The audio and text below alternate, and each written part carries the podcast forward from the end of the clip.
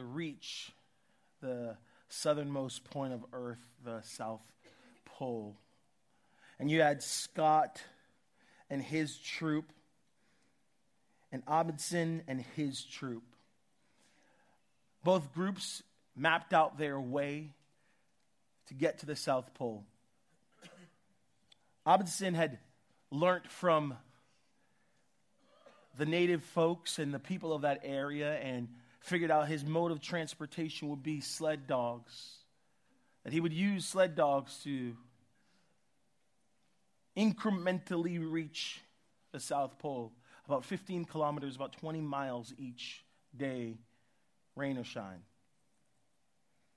Scott was a little bit more calculated and figured that he would kind of outsmart the situation, so he brought uh, kind of primitive snowmobiles. He brought ponies. He brought a few sled dogs.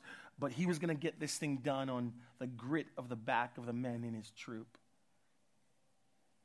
So Amundsen takes off, and with these sled dogs who were accustomed to this terrain, makes a 700 mile trek to the South Pole, plants a Norwegian flag, and returns 700 miles back, all things well.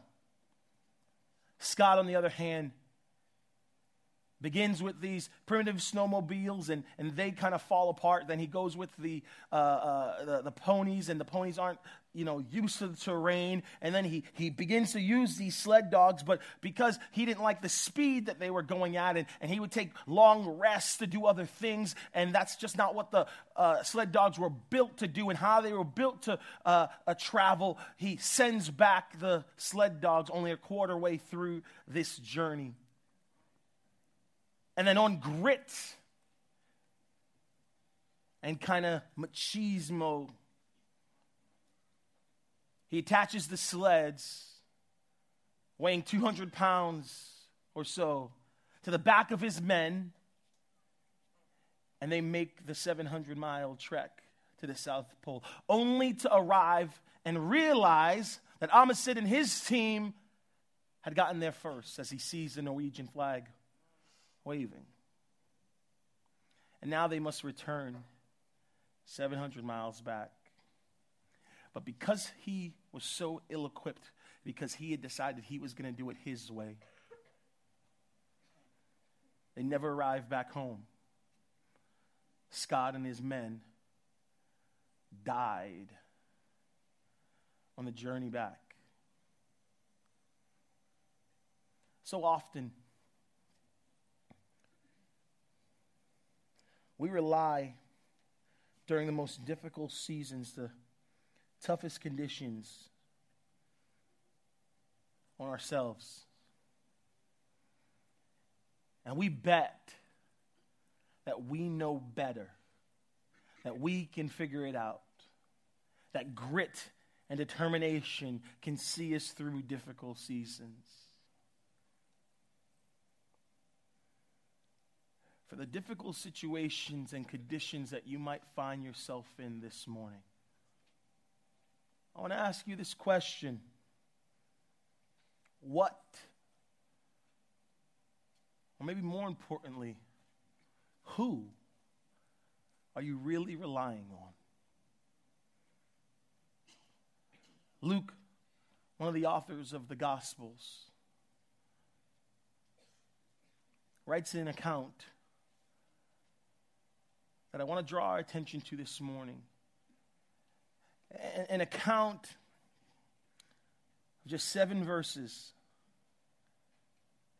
that, for me, really are some of the most climactic moments in all of Scripture because of what weighs in the balance. Luke writes this in Luke chapter 22, verse 39.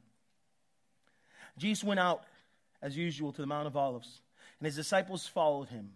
On reaching the place, he said to them, Pray that you will not fall into temptation. He withdrew about a stone's throw beyond them, knelt down, and prayed, Father, if you are willing, take this cup from me, yet not my will, but yours be done.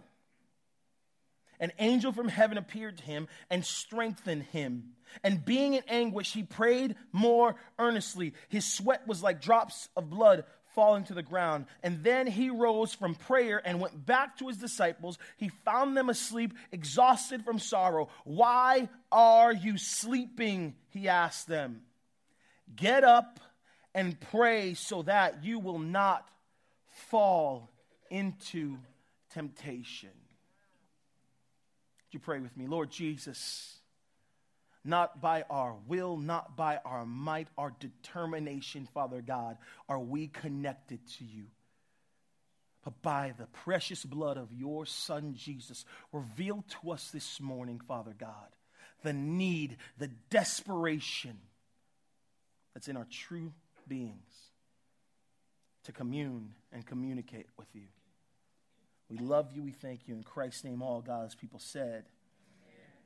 I want to set the scene for you of this passage. This is right after the Passover dinner that Jesus has been in the upper room with his disciples. He has prayed for them, like it says in John chapter 17. He prayed that they would be one with each other and one with Christ, as Christ is one with the Father, and that unity might bind them together, that the world may know and see the glory of God. Jesus has served them the Passover meal. He tells them, Do this every time you drink, do this every time you eat in remembrance of me. It's a holy moment moment. In this moment, Jesus also tells Peter, Peter, before the rooster crows, three times you will deny me. At the same instant, Judas makes his way out of the upper room and heads to meet the centurions, helps, uh, begins to meet the Roman, uh, the Roman soldiers who he will put into the hands of Jesus. He will betray Jesus for pieces of silver, for a wealth beyond imagination. Judas is going to put Jesus into the hands of the enemy. Jesus is going to spend hours in trial after trial after trial after trial till he meets Pontius Pilate, and Pontius Pilate will commit Jesus to death on the cross. But Jesus first leaves the upper room, travels down and through the Kidron Valley to the Mount of Olives, this mountain, um, this, this mountainscape, and stops in the Garden of Gethsemane, he stops in this orchard, this grove of olive trees, facing the Temple Mount,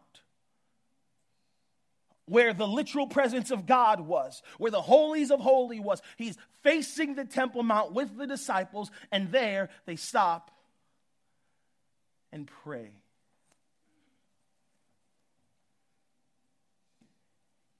In this grove named Gethsemane, which literally means oil press.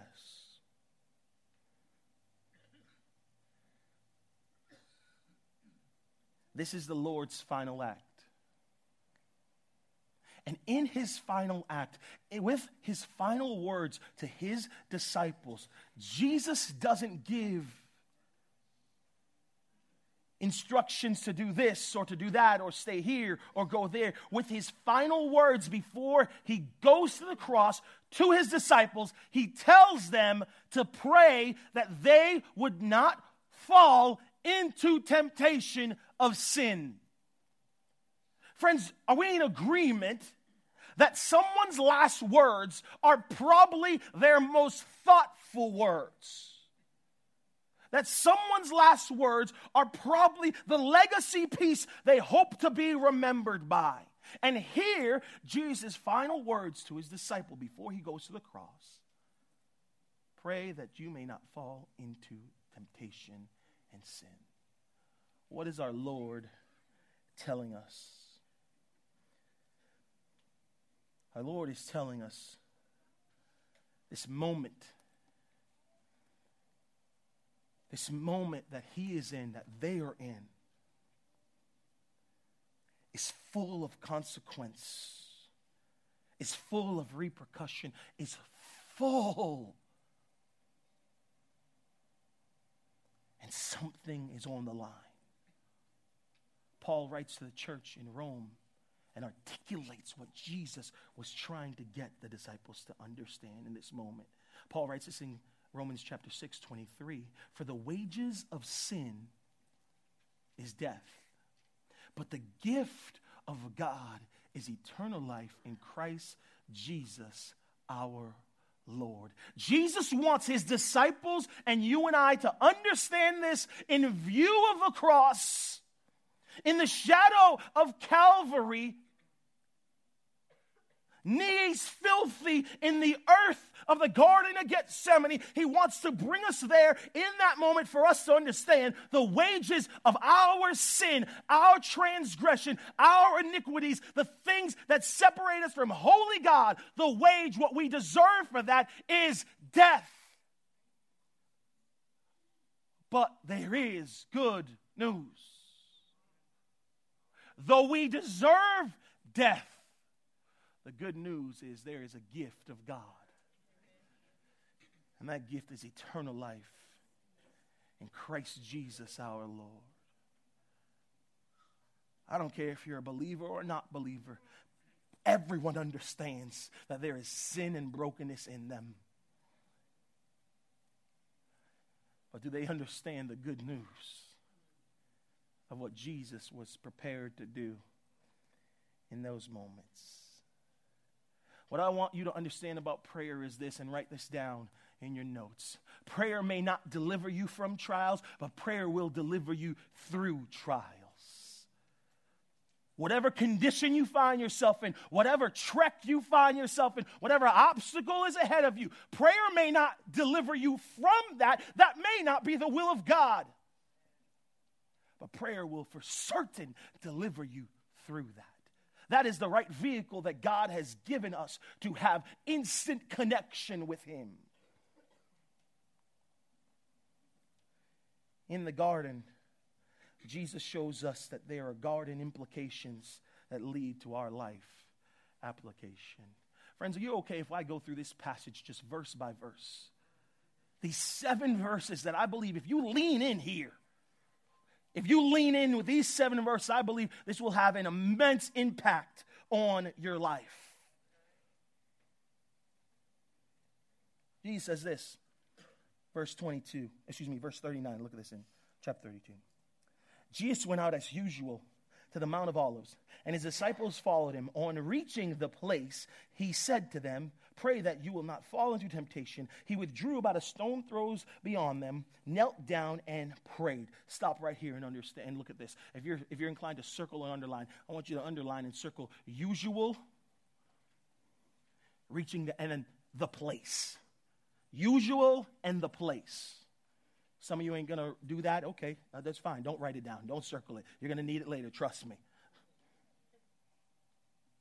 Right here, Luke is showing us is pointing out that this wasn't foreign to Jesus what he's doing. This was his usual place of prayer. This was his usual spot. Luke writes down, as usual, he went as usual there, and the disciples followed him to that place. So everybody knows what's going on. Because there's a moment where they know this is my spot where I meet God. You got a usual place? You see, many of us don't have usual places, but you know what we have? We have panic moments. I want you to come to this series next week that we're starting, uh, Anxious for Nothing. I'm going to preach on t- for two weeks about anxiety out of one of the most popular passages in all of Scripture, probably the most popular passage out of Scripture. And but the, the, the truth of the matter is, we don't have these places where we go to meet God. When the dollars don't make sense, You've been there, sitting at your kitchen table, maybe in your office, and you're trying to figure it out. When the kids are, are, are, are losing their mind, the marriage is falling apart. Our first inclination is to figure it out on our own, to figure it out on our own might, to figure it out on our own understanding, rather than going to the usual place. My family knows if they come into my bedroom and find me at the foot of my bed, on my knees, they know I'm in my usual place. Listen, I'm not holier than you, I'm not better than you. Matter of fact, I'm worse than you. And that's why I know I need the usual place. I need to get somewhere where my knees get dirty. And I'm seeking the face of the Father. But many of us, are, our priorities are all out of whack. I should have said this the last two services. Pablo, I'm sorry for not saying this the last two services. Here's what's to happen. This afternoon, some of y'all are to be watching your game. I'm okay with you watching your game. But listen, you know where you really need to be? You need to be here praying. Uh, come on, I'm just getting your business. Some of y'all to be watching it, having a great time. Blah, blah, blah. Listen, no matter what happens in the game today, that ain't changing eternity for any of us. That ain't changing relationships for any of us. But there are some of you who are sitting next to your spouse and you need to be here at the foot of God praying for your marriage, begging the Lord to step in and do what you've been trying to do for 10 years that you haven't been able to accomplish. Some of y'all need to be in here asking God to provide and give a provision that you can't get yourself, that you've been scheming and, and doing all the things to try to get and ain't gonna work out. Or you can sit on your couch and watch the game. Hey, hey.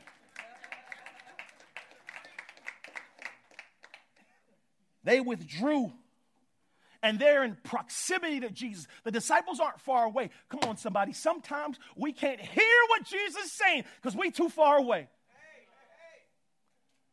The disciples aren't in some other city. They're, not, they're in earshot, eye shot of Jesus.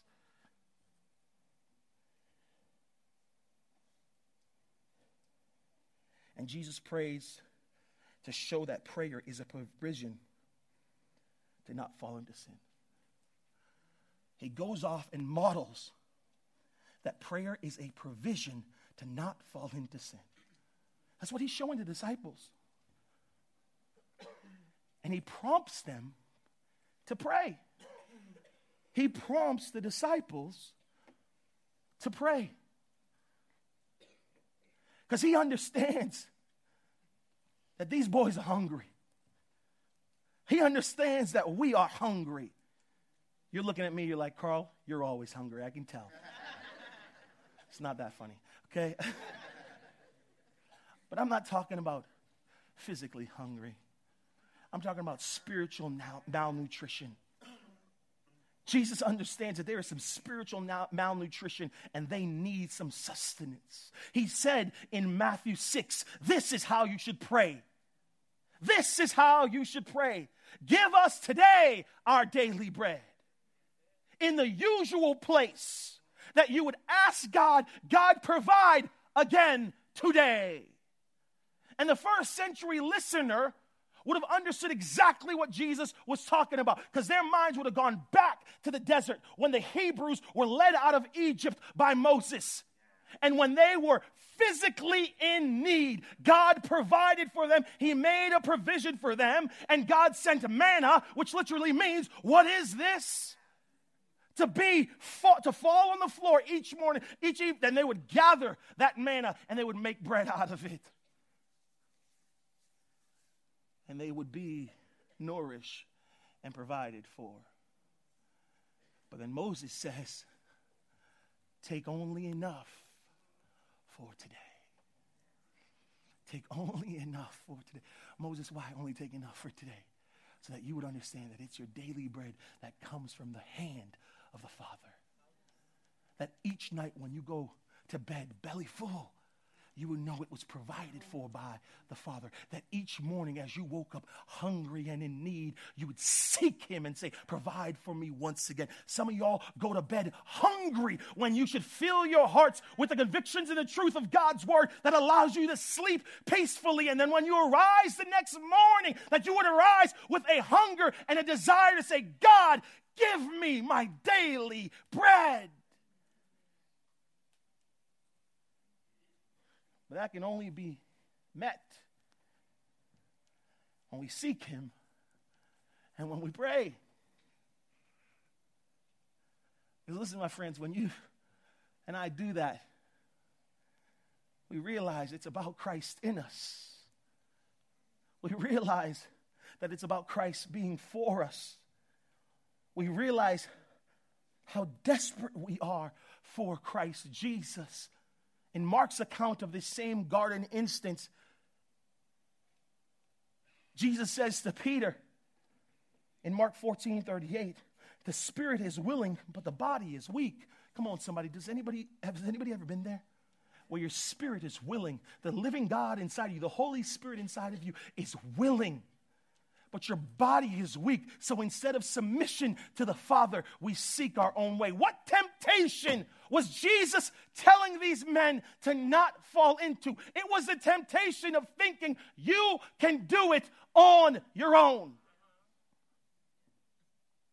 What temptation is Jesus trying to keep us from falling into? The temptation to think you can do it on your own.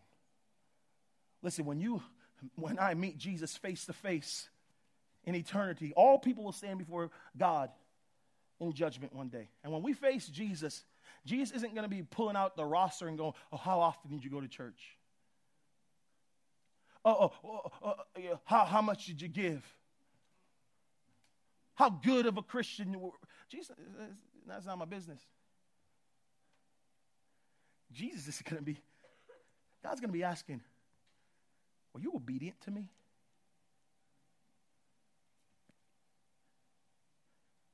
Was your whole life obedient to me?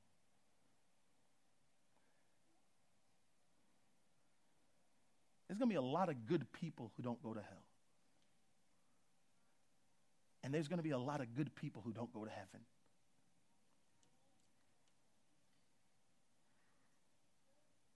But when dualism gets a hold of us, it makes us think that we are in control. Look at verse 42. Verse 42. Luke writes, Father, if you are willing, take this cup from me, yet not my will, but yours be done. This is a debated verse in Scripture, as it's in some manuscripts and not in other manuscripts. But the reason Luke put this in there. Excuse me, it's not this passage, it's the next passage. Where he says, Father, if you are willing, take this cup from me, yet not my will be done, but yours be done. The writer is pointing to us that Jesus demonstrates the patience to wait on the will of God to be fulfilled. Jesus isn't trying to circumvent God's plan. Jesus isn't like, oh, God, let, us let, Father, Dad, let's figure out some other way. Let, let's just, eh, anything else can happen. But no, no, Jesus knows that since Adam and Eve took the bite of that forbidden fruit, that this had to happen. And he's not trying to circumvent God's plan, he's actually probing, probing the matter of the cross with his Father saying, Dad, I know this is what needs to be done, and I am going to wait for my will and your will to be in line with one another, that it may be fulfilled for their good.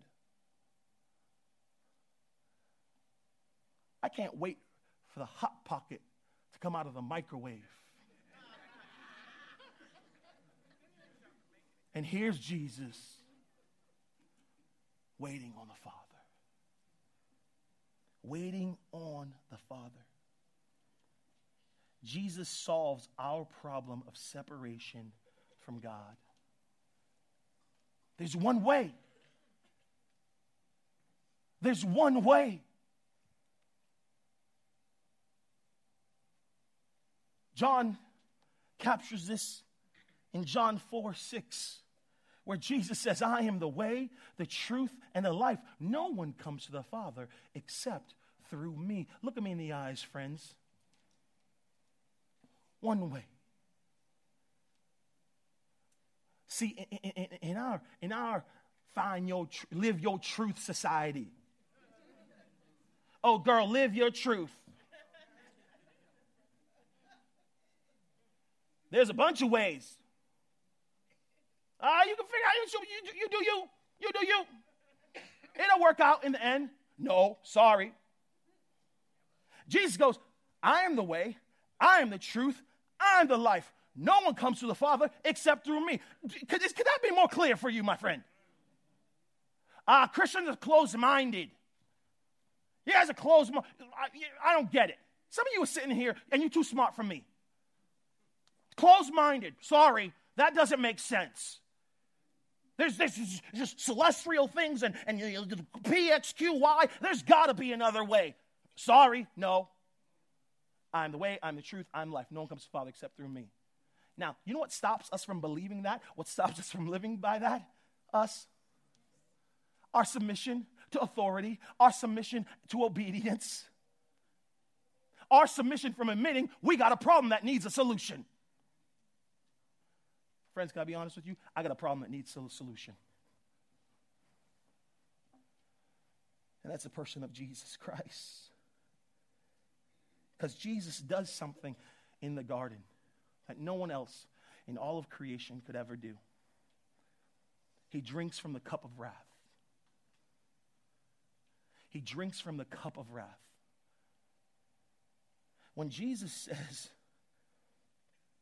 Father, if you're willing to take this cup from me, the cup he's talking about is the cup that Isaiah writes about in the Old Testament. It's a cup that John writes about in Revelation. The cup of wrath that will be poured out on those who are far from Christ, those who are separated from Christ. The cup of wrath that will fill mouths and bellies for eternity in separation from God, in a place we don't like to talk about. Oh, it's H E double hockey stick because you got sensibilities, so I don't want to tell you that there's a place called hell. Hey, we all believe in heaven. We all believe, hey, after this life, you know, some of y'all are crazy and you think it just ends one day, but hey, you, you got more faith than I do. But there's the rest of us who are like, well, something good happens. Everybody just kind of gets in. Universalism, nope. There's heaven and there's hell. And this is the weight that's on Jesus' shoulders. Carl, settle down. I can't. This is the weight that's on Jesus' shoulders. He is drinking the cup of the eternal torment that man and woman and child separated from God will taste for all of eternity. We're playing. We are playing too much.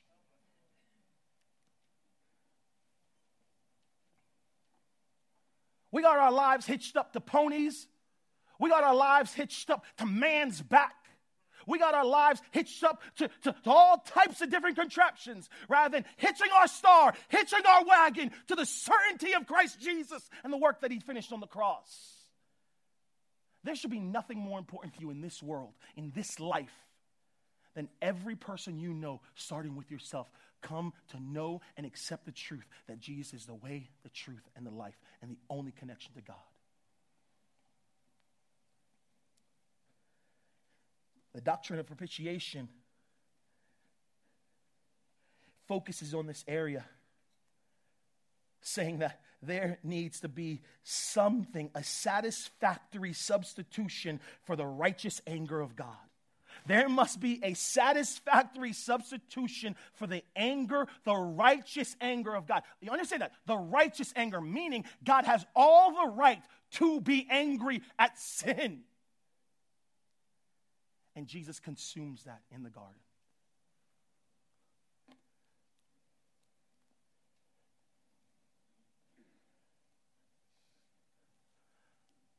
But there's good news. God loves you so much. Look at me in the eye. God loves you so much that He made a way. God cares about you so much that He made a way. God took you in your waywardness, in my waywardness, in my wild living, and He grafted me into the body of Christ. He grafted me into the promise that He gave Abraham thousands of years ago that we are His children.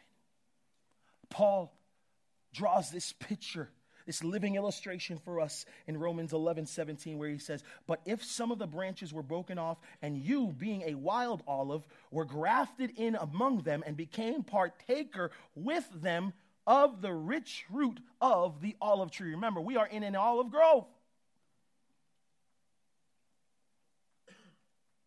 And what would happen is the Roman armies, the Roman uh, uh, uh, factions to build their temples and their buildings. They came into Jerusalem and they cut down many of these olive trees that had stood for hundreds of years, some for thousands of years. But the people knew how important these olive trees were, so they would go to the stumps of these olive trees and they would take wild shoots of olive branches found elsewhere and they would cut into the stump and they would put the wild shoot into it.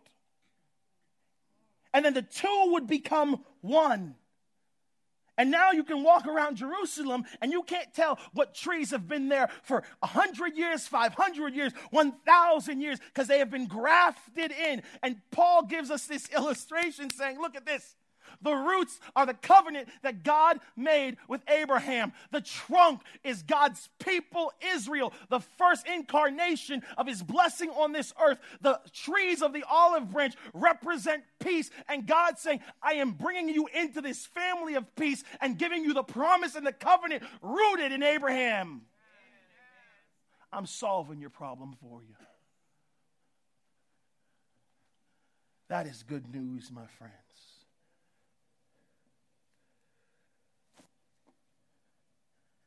But then it gets squirrely in verse 43.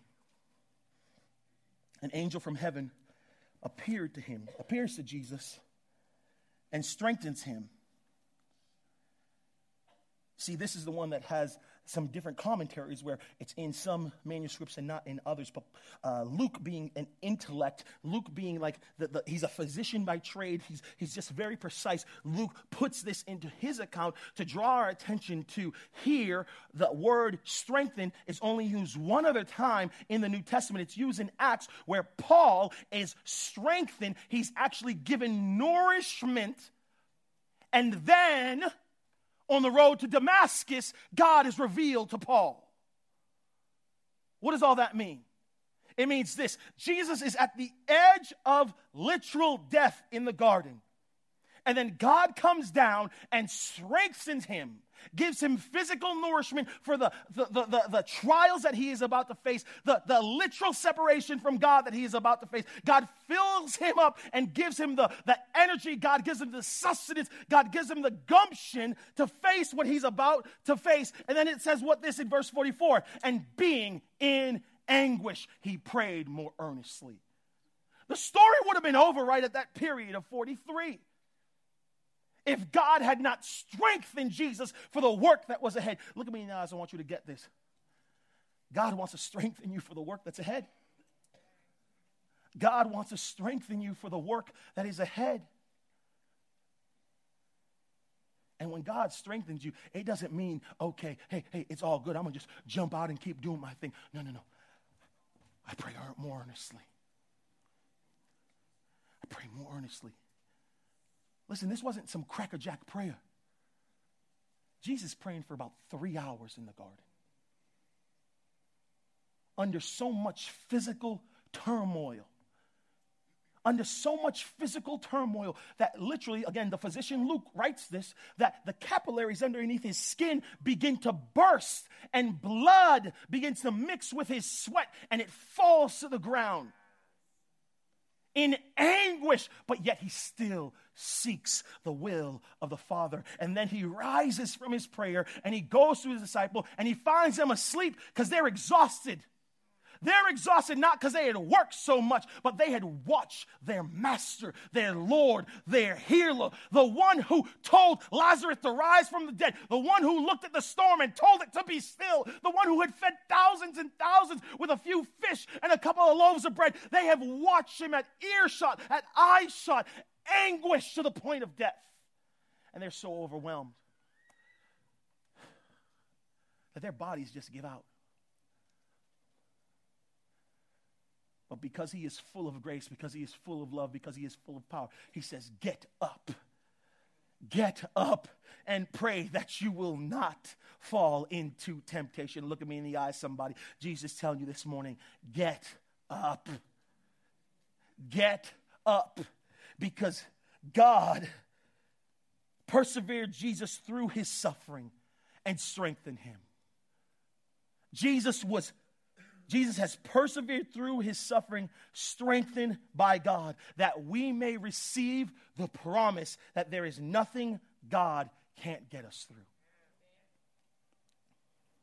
That you and I may receive the promise that there is nothing that God can't get you through. Remember, Gethsemane is called the oil press. That's because they would come and they would shake these oil branches, they would shake these olive branches, and olives would fall into nets, and they would take those nets and they would put them into an olive press, which is a large granite stone circular mill. And they would take large rocks that were attached to wild animals, and those animals would walk around this giant basin and crush these olives. And from those olives would come olive oil. Now, this isn't Rachael Ray's E V O O. This is anointing oil, David writes about in Psalm 23. This is the oil that would be used in that same temple across from, temp- from the Mount of Olives. This is the same oil that would be used to light lanterns in homes. This is the same oil that would be used to, to, to anoint kings. And it would fall into a basin at the foot of this olive mill. And then you know what they would do? They'd come with jars of clay. See, in the first century, when you had something precious, you would put it in jars of clay. The original manuscripts of Scripture, the Dead Sea Scrolls, were found in jars of clay. They would take these jars of clay and they would fill them with this precious oil. And Paul writes this to the church in Corinth and writes this to us.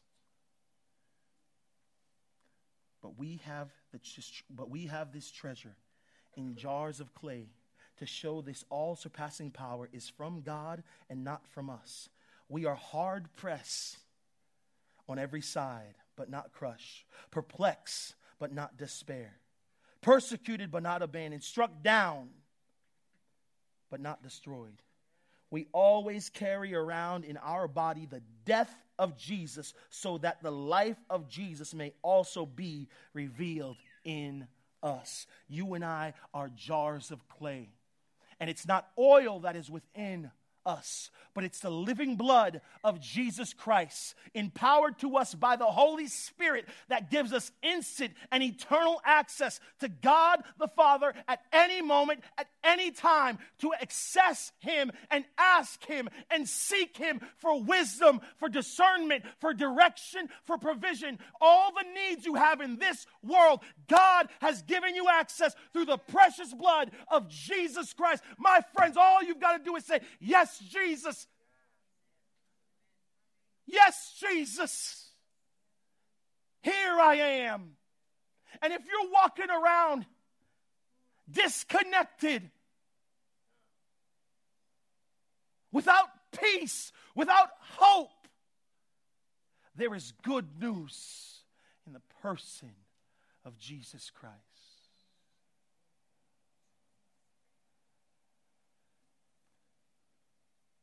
We have access. Prayer may not deliver you from your trials, but prayer will deliver you through trials. I preached this before to you, man. I told y'all. Scripture told us we are but sojourners, travelers in this world. We are just passing through. Come on, somebody.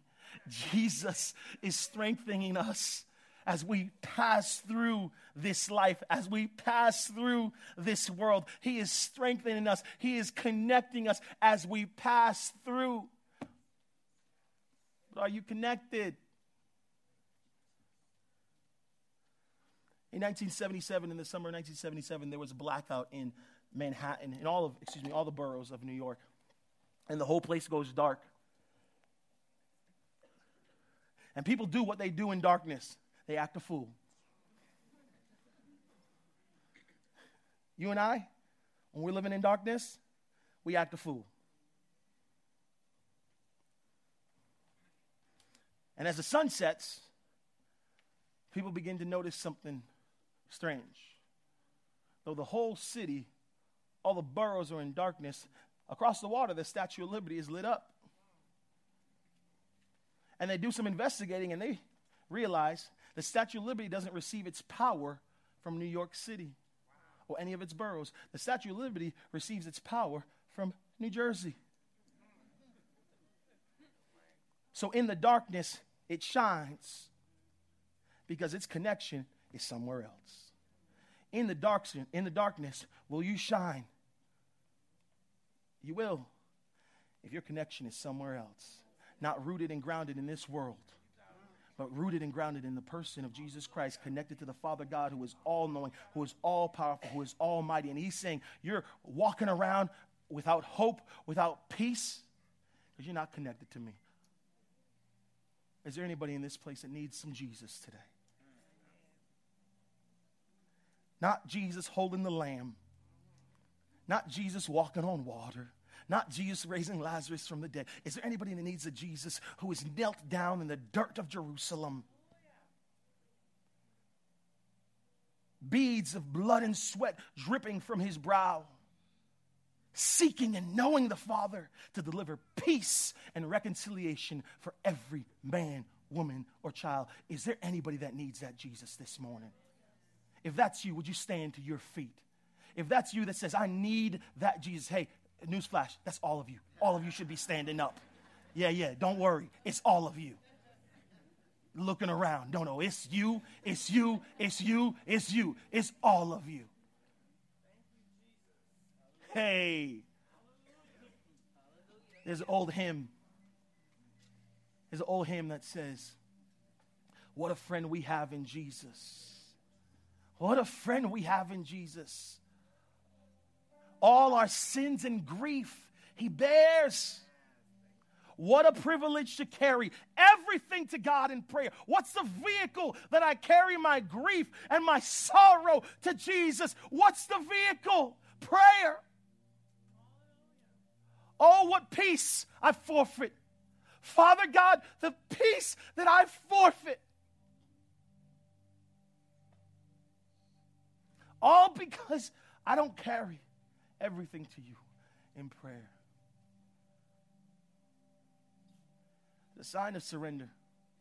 Would you extend your arms out and sing these beautiful words with me?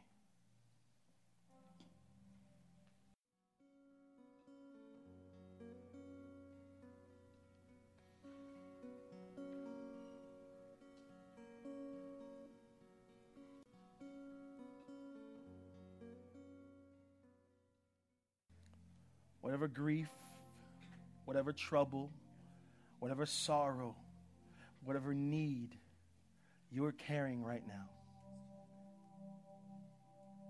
bring it to Jesus. Bring it to this sweet friend.